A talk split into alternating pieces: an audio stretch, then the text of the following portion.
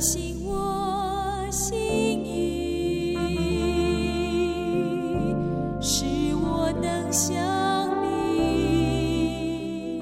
神啊，你的意念向我何等宝贵，其数何等众多。神啊，求你鉴察我，知道我的心思，试炼我，知道我的意念。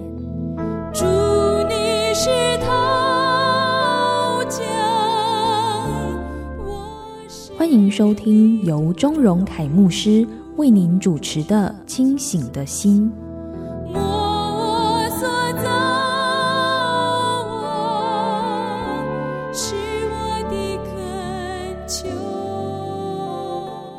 欢迎你来到清醒的心，我是钟荣凯牧师。我们继续来看《约书亚记》，我们今天的进度呢是第七章啊。那么第七章我们也是同样分为两个阶段来看啊。第一个阶段呢，我们来看一到十五节。好，那我们从第一节开始啊。第一节说，以色列人在当灭的物上犯了罪，因为犹大支派中谢拉的曾孙撒底的孙子加米的儿子雅干。取了当灭的物，耶和华的怒气就向以色列人发作。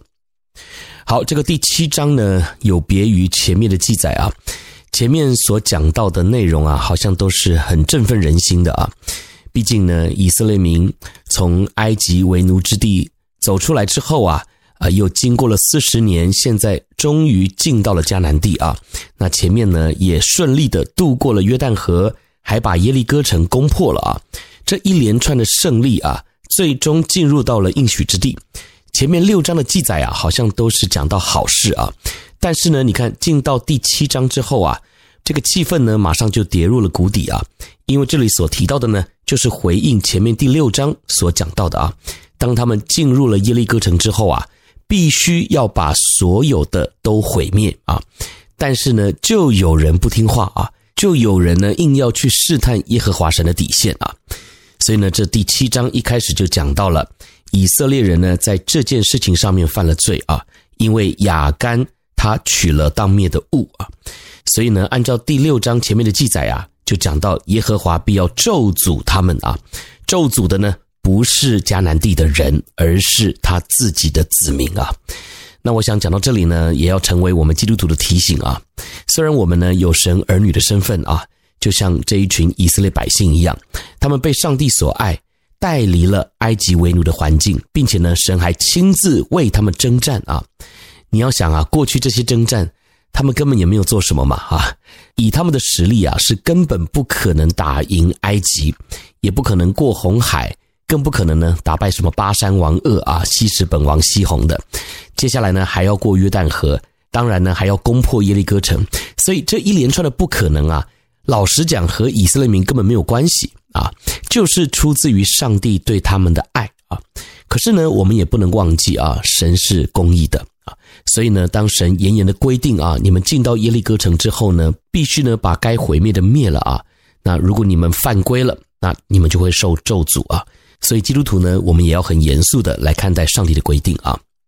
好，经文接下去第二节那边说，当下约书亚从耶利哥打发人往伯特利东边靠近伯亚文的爱城去，吩咐他们说：“你们上去窥探那地。”他们就上去窥探爱城。好，第二节这里提到啊，他们接下来呢要继续往前推进啊，毕竟已经进入了迦南地啊。那当然，我们也要有一个概念啊，就是。迦南地呢，不是一个荒芜没有人的地方啊，是流奶与蜜之地。所以呢，当他们进到迦南之后啊，当然不可能去住在旷野啊，一定呢是选择可以定居的地方来住啊。那这些可以定居的地方啊，肯定就是已经有人的地方啊。那里面有军队，里面有城墙啊，所以呢，他们必须要先去窥探啊。进去之后呢，还要一个一个的把这些地方给拿下来啊。好，那。第二节这里呢，特别提到了啊，他们接下来要去的地方啊，是往伯特利东边靠近伯雅文的爱城啊，所以他们其实是要去爱城啊。但是经文这里特别提到了伯雅文这个地方啊，那这里呢，其实比爱城更有名啊。那我觉得很有意思的地方啊，是伯雅文这三个字啊，意思呢是邪恶之家啊，也就是这里呢，其实就是名副其实的作恶的地方啊。所以呢，基本上我们看到这些呃地名啊，也就可以想象一下当时在里面的人啊，他们是多么的邪恶啊。那之前的篇幅我们也提到啊，为什么神要把这些人都灭尽啊？特别把耶利哥城的人都灭尽啊？因为里面呢就有很多神不喜悦的行为啊。所以你也可以想啊，这些以色列民他们进到迦南之后啊，也是代表神来审判迦南地啊。所以呢，啊，我们在读这些经文的时候啊，我们也要用上帝的眼光来看啊，不要认为说好像他们。进到了迦南地啊，把一切进行毁灭啊，好像就代表说上帝没有怜悯之心一样啊。好，那我们继续往下看啊。第三节那边说，他们回到约书亚那里，对他说：“众民不必都上去，只要两三千人上去，就能攻取爱城，不必劳累众民都去，因为那里的人少。”第四节，于是民中有两三千人上那里去，竟在爱城人面前逃跑了。第五节。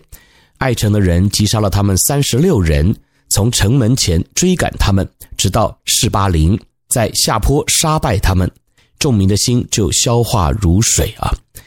好，那这段经文讲到的是，当他们去探查爱城之后啊，就回到约书亚那里说啊，这个爱城呢很简单啊，不用劳师动众啊，大家都上去啊，就只要从我们中间挑选两三千人上去，就能够攻取这个城了啊。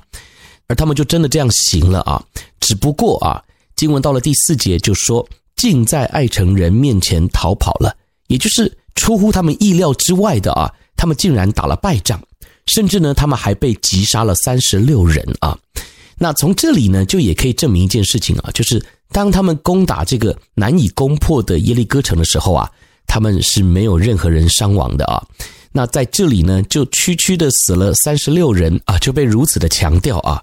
就可见呢，这一次对他们的打击啊是很大的啊。那呃，从这里呢，我们可以看到几件事啊。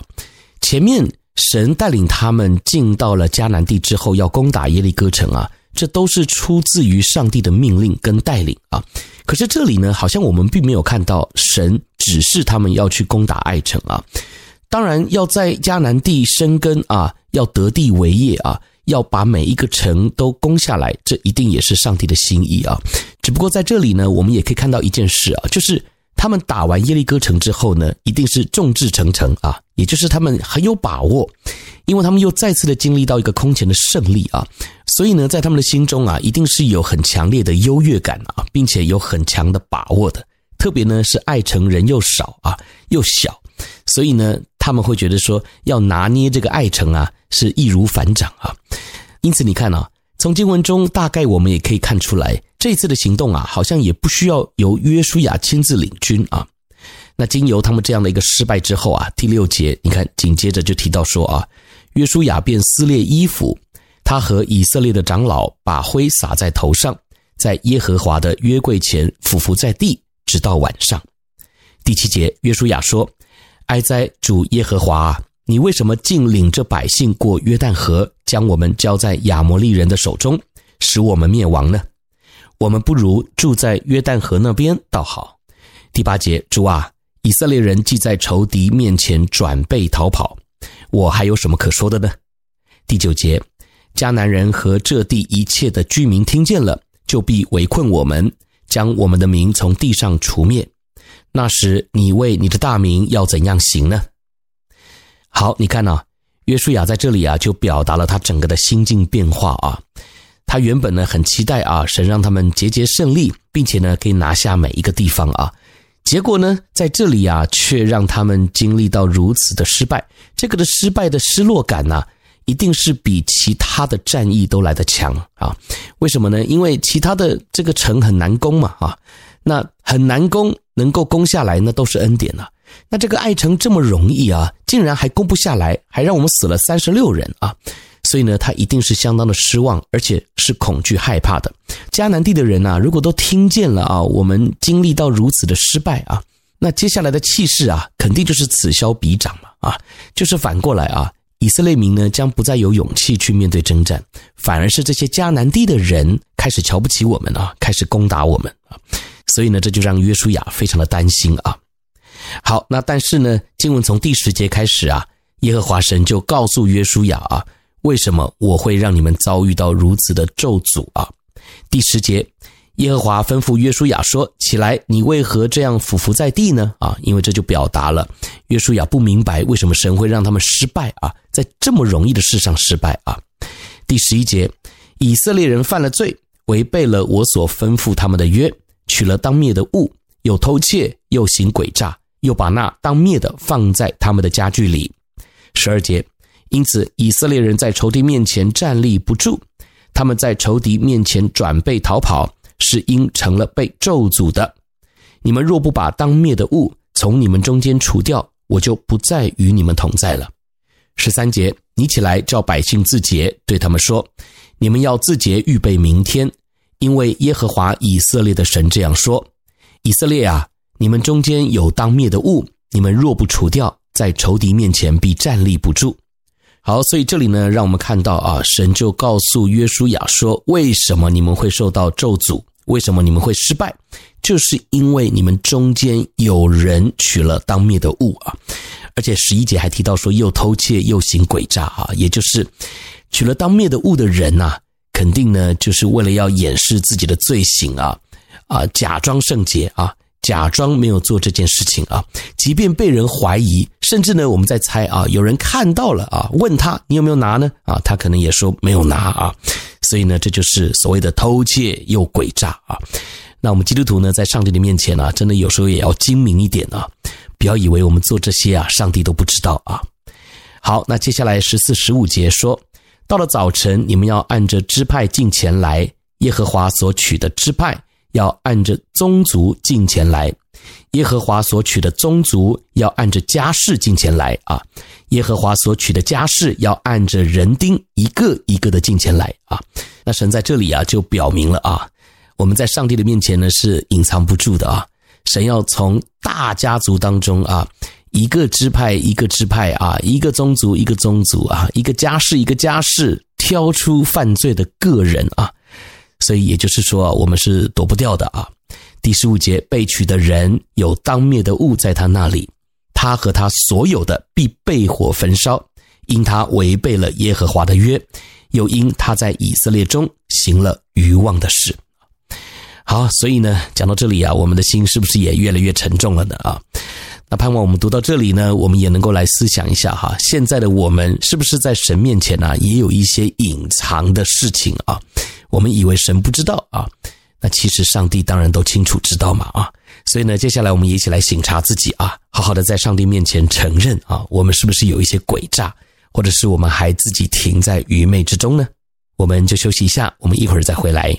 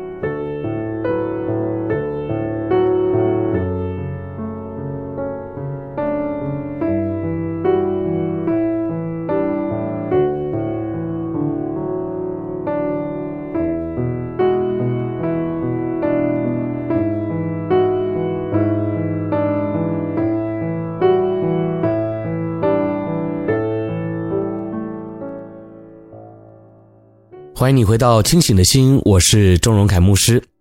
我们继续来看《约书亚记》，我们今天的进度呢是第七章啊。那我们要读后半段啊，后半段呢是十六到二十六节。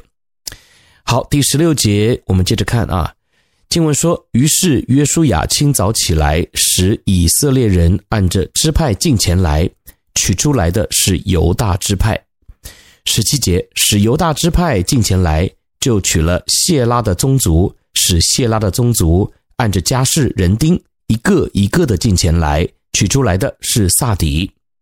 十八节，使撒底的家室按着人丁一个一个的进前来，就取出犹大支派的人谢拉的曾孙撒底的孙子加米的儿子雅干。好，那这里呢，主要就是回应前面所提到的啊，就是神要让他们按着支派宗族。家事进前来啊，然后要找出到底是谁犯规了。那十六到十八节啊，主要就是讲到约书亚在执行这个任务啊。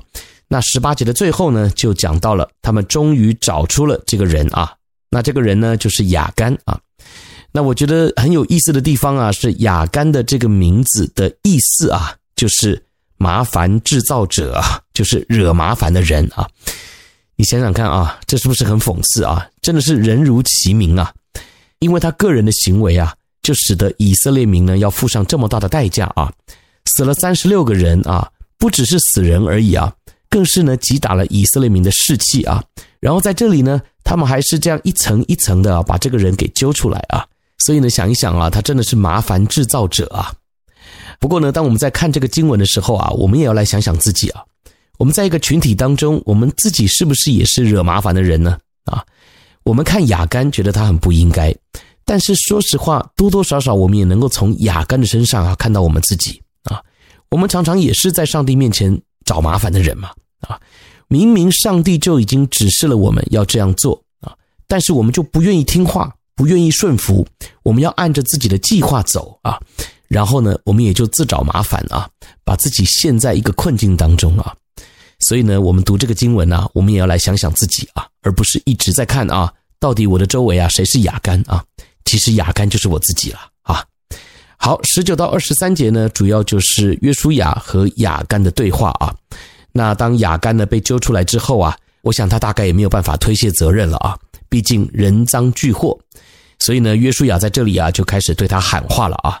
十九节。他说：“我儿，我劝你将荣耀归给耶和华以色列的神，在他面前认罪啊。”好，那不过这句话呢，说实话有一点点奇怪啊，因为当已经人赃俱获了啊，已经透过这样的方式把亚干揪出来之后啊，应该就直接和亚干说：“我劝你在上帝面前认罪就可以了嘛。”啊，为什么要加这一句话啊？叫做“我劝你将荣耀归给耶和华以色列的神”呢？啊？所以，其实这节经文这样的描述啊，确实是在学者当中啊产生一些争议的啊。不过，其实啊，如果我们从原文上来看啊，这里讲到说“我劝你将荣耀归给耶和华以色列的神”啊，我们大概也可以这样来理解啊。因为“荣耀”这个字啊，在希伯来文原文当中啊，其实是代表重量的意思，也就是荣耀这个东西呢，不只是我们所认为的一种感觉啊，或者是好像只是一个形容而已啊。在圣经的原文里面所讲的荣耀，基本上呢，它是一个实质的东西啊，也就是既然它是重量啊，就表示它是一个物件啊，这个物件呢，代表了它是实实在在的啊。好，所以今天呢，我想我们可以这样来理解啊，就是约书亚说：“我劝你将荣耀归给耶和华。”也就是说，我劝你啊，将在耶利哥城所拿到的这些东西啊，拿出来归还给耶和华神啊。因为这些东西是实实在在的，你真的拿了啊！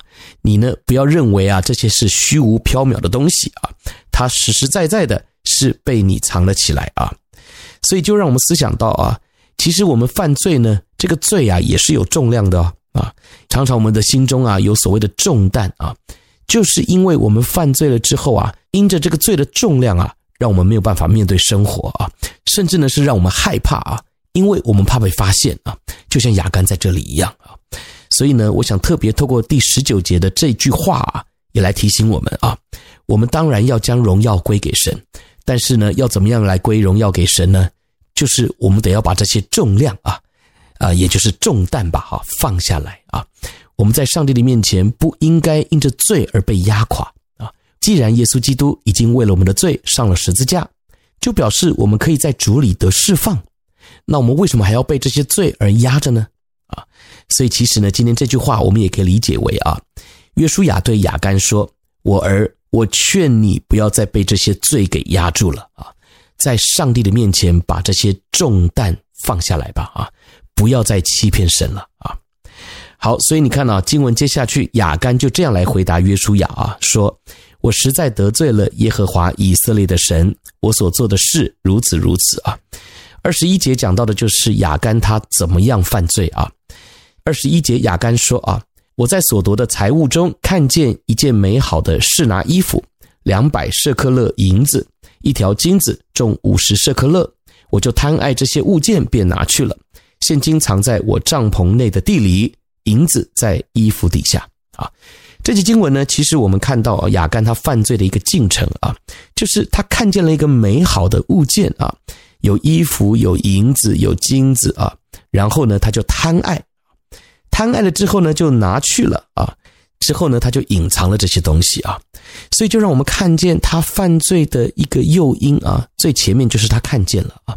如果你还有印象的话呢，在前面的篇幅，约书亚特别提醒这些百姓啊，当他们进到了耶利哥城之后啊，一定得要管好自己的心啊，就是那个所谓的欲望啊，因为约书亚相信一件事情啊。就是人性很丑陋啊，人性是贪婪的。现在跟你讲好了，但是当你看到了以后啊，又是一回事啊。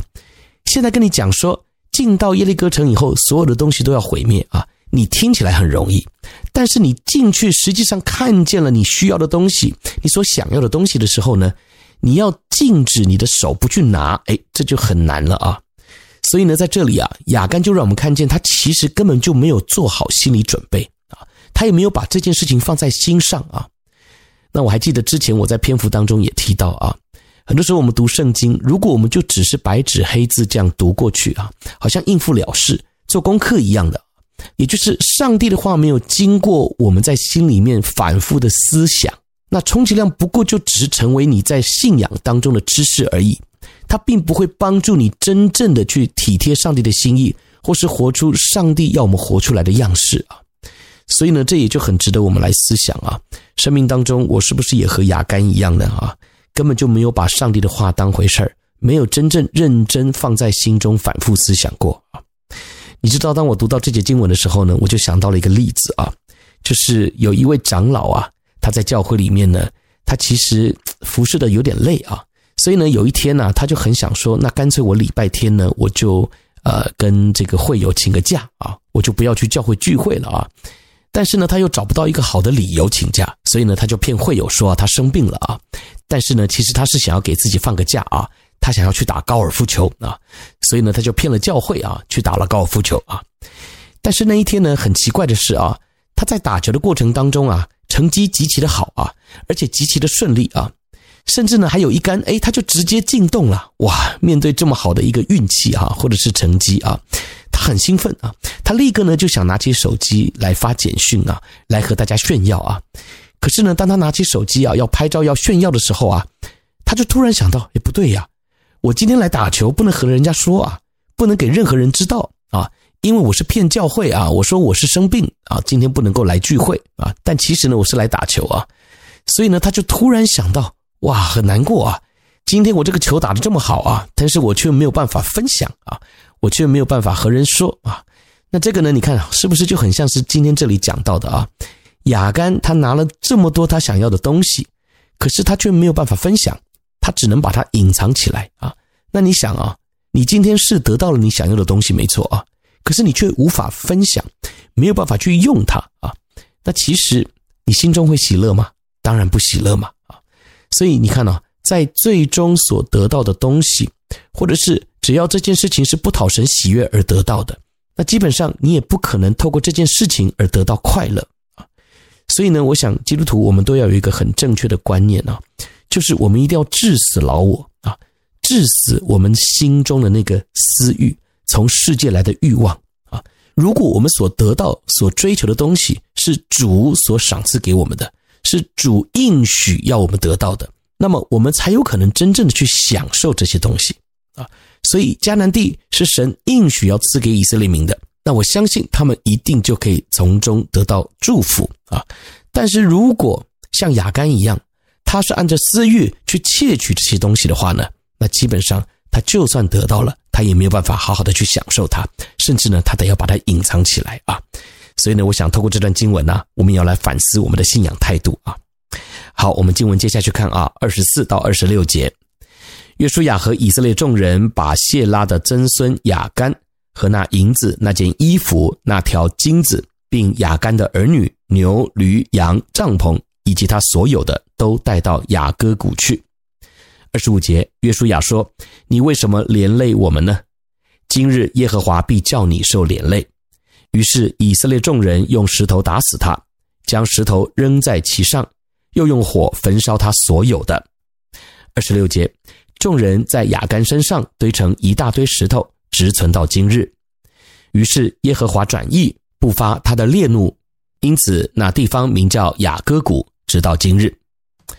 好，那这最后的经文呢，就提到说亚干他要付上的代价是什么啊？那也许当我们读的时候啊，会觉得哇，这个太惨了哈！亚干他一个人犯罪，但是却连累了他所有的家族啊。但是我想呢，这个经文的记载啊，也是要提醒我们啊，神是轻慢不得的啊。神说不可以做的事情，我们就要境界自己不去做啊，不能够在上帝面前随随便便啊，甚至呢是和他讨价还价啊。明明就告诉你了，进到耶利哥城之后啊，这些东西不能拿啊，全部都要毁灭。结果呢，你就硬要去测试上帝的底线啊，那得不偿失嘛啊！所以呢，我想我们基督徒啊，虽然是到了恩典的时代啊，但是我宁可大家呢把它想得严肃一点啊，就是神说不可以，我们就还是不要去做啊，不要因着我们可以仰望十字架，而你就不断的去犯罪。所以有时候我就在想啊，虽然我们能够因着耶稣可以得到赦免，但是有时候我们也是因着耶稣而在信仰当中更随便，不是吗？啊！所以我想啊，透过今天这最后的经文呐、让我们看到亚干因着罪啊所付上的代价，那我们是不是就也应该被提醒了啊？好，那这个呢就是我们今天的分享啊，愿神在我们中间亲自做提醒的工作，当然也盼望我们每一次在灵修的过程里面啊，也能够借由上帝的话语呢来帮助我们脱离这些罪恶的捆绑啊。我是周牧师，清醒的心，约束雅记，我们下期再见。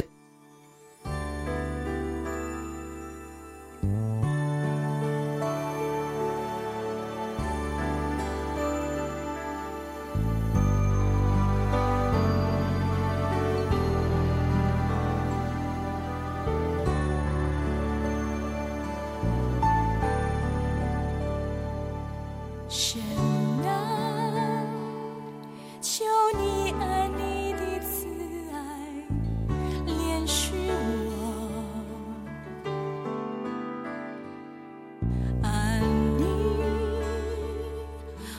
生的慈爱涂抹我的过犯。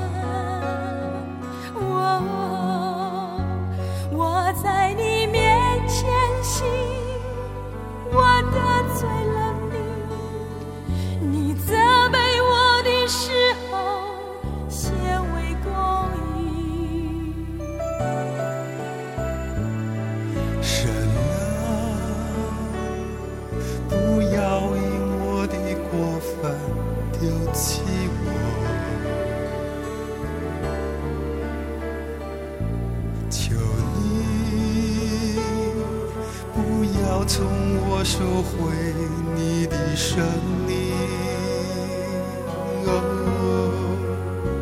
求你接近我，使我比雪更白，我就得听那欢喜快乐声音。快乐。